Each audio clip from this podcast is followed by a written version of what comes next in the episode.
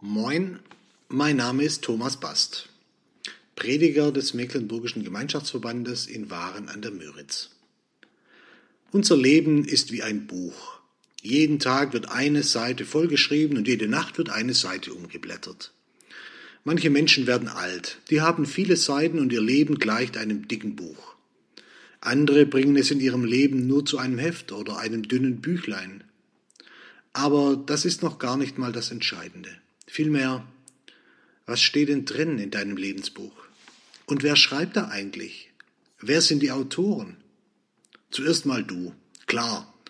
Solange der hintere Buchdeckel bzw. der Sargdeckel noch nicht zugeklappt ist, bist du am Schreiben. Und jeden Morgen fängst du wieder eine neue Seite an. Aber du bist nicht der Einzige, der in dieses Buch schreibt. Du bist ja kein unbeschriebenes Blatt. In aller Regel schreiben zuerst mal deine Eltern, deine Erzieher hinein. Die haben, wenn es gut ging, mit ganz viel Liebe und Fürsorge und Geborgenheit hineingeschrieben. Und vielleicht haben sie dir auch viel vorgeschrieben, was dir gar nicht gefallen hat. Deine Freunde haben weitergeschrieben, so manchen Streich habt ihr miteinander hineingekleckst. Und vielleicht hast oder hattest du ein paar gute Lehrer, von denen stehen Weisheiten drin. Viele Leute haben in deinem Lebensbuch ihre Handschrift hinterlassen. Auf den Blättern deines Lebens steht ganz viel Wertvolles. Die besten Dinge, die in unserem Leben stehen, die verdanken wir nicht uns selbst. Vielleicht ist dein Buch voll mit Schätzen, Seite um Seite. Das alles trägst du im Buch deines Lebens mit dir.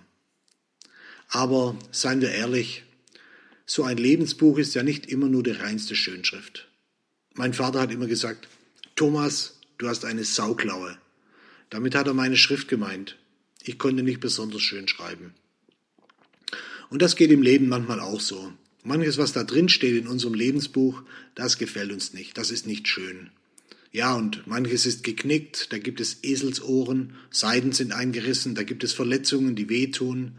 Rechtschreibfehler finden sich genauso wie krumme Zeilen und hässliche Flecken. Erfahrungen, die wir lieber nicht gemacht hätten. Manche Seiten würden wir, würden wir am liebsten herausreißen und wir merken, das Leben ist wie Schreiben, bloß ohne Radiergummi. Was einmal drinsteht im Lebensbuch, das können wir nicht einfach wieder wegmachen. Ich weiß noch, in der Schule, am Anfang eines neuen Schuljahres, da waren die Schulhefte noch nagelneu, alles schön und sauber. Ein neuer Anfang, wie schön. Das wünschen wir uns manchmal. Nochmal ganz von neuem anfangen. Nur, wie lange blieben die Schulhefte schön und sauber?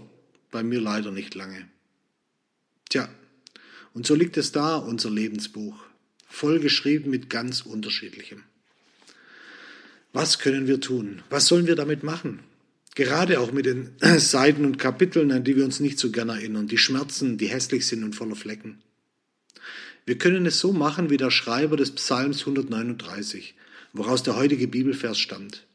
Er spricht mit Gott und sagt, Deine Augen sahen mich, als ich noch nicht bereitet war, und alle Tage waren in dein Buch geschrieben, die noch werden sollten. Das können wir machen. Wir können Gott die Seiten unseres Lebensbuches hinhalten und wir können sagen, Herr, mach du was draus. Ich lege mich mit allem, was in meinem Lebensbuch drin steckt, in deine Hand.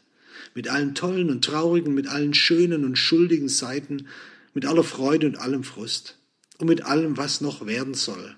Du weißt es sowieso. Mach mein Lebensbuch zu deinem Buch. Es soll dir gehören.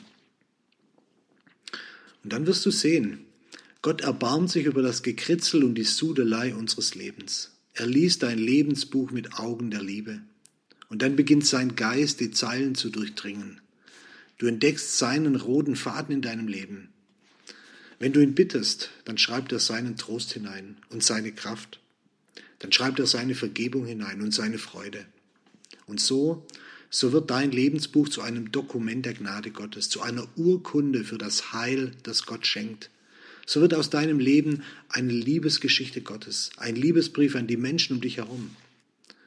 Wie toll ist das?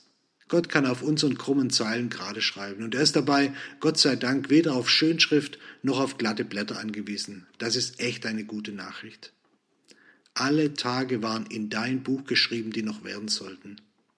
Sei gespannt, wie Gott deine heutige Lebensseite füllen will.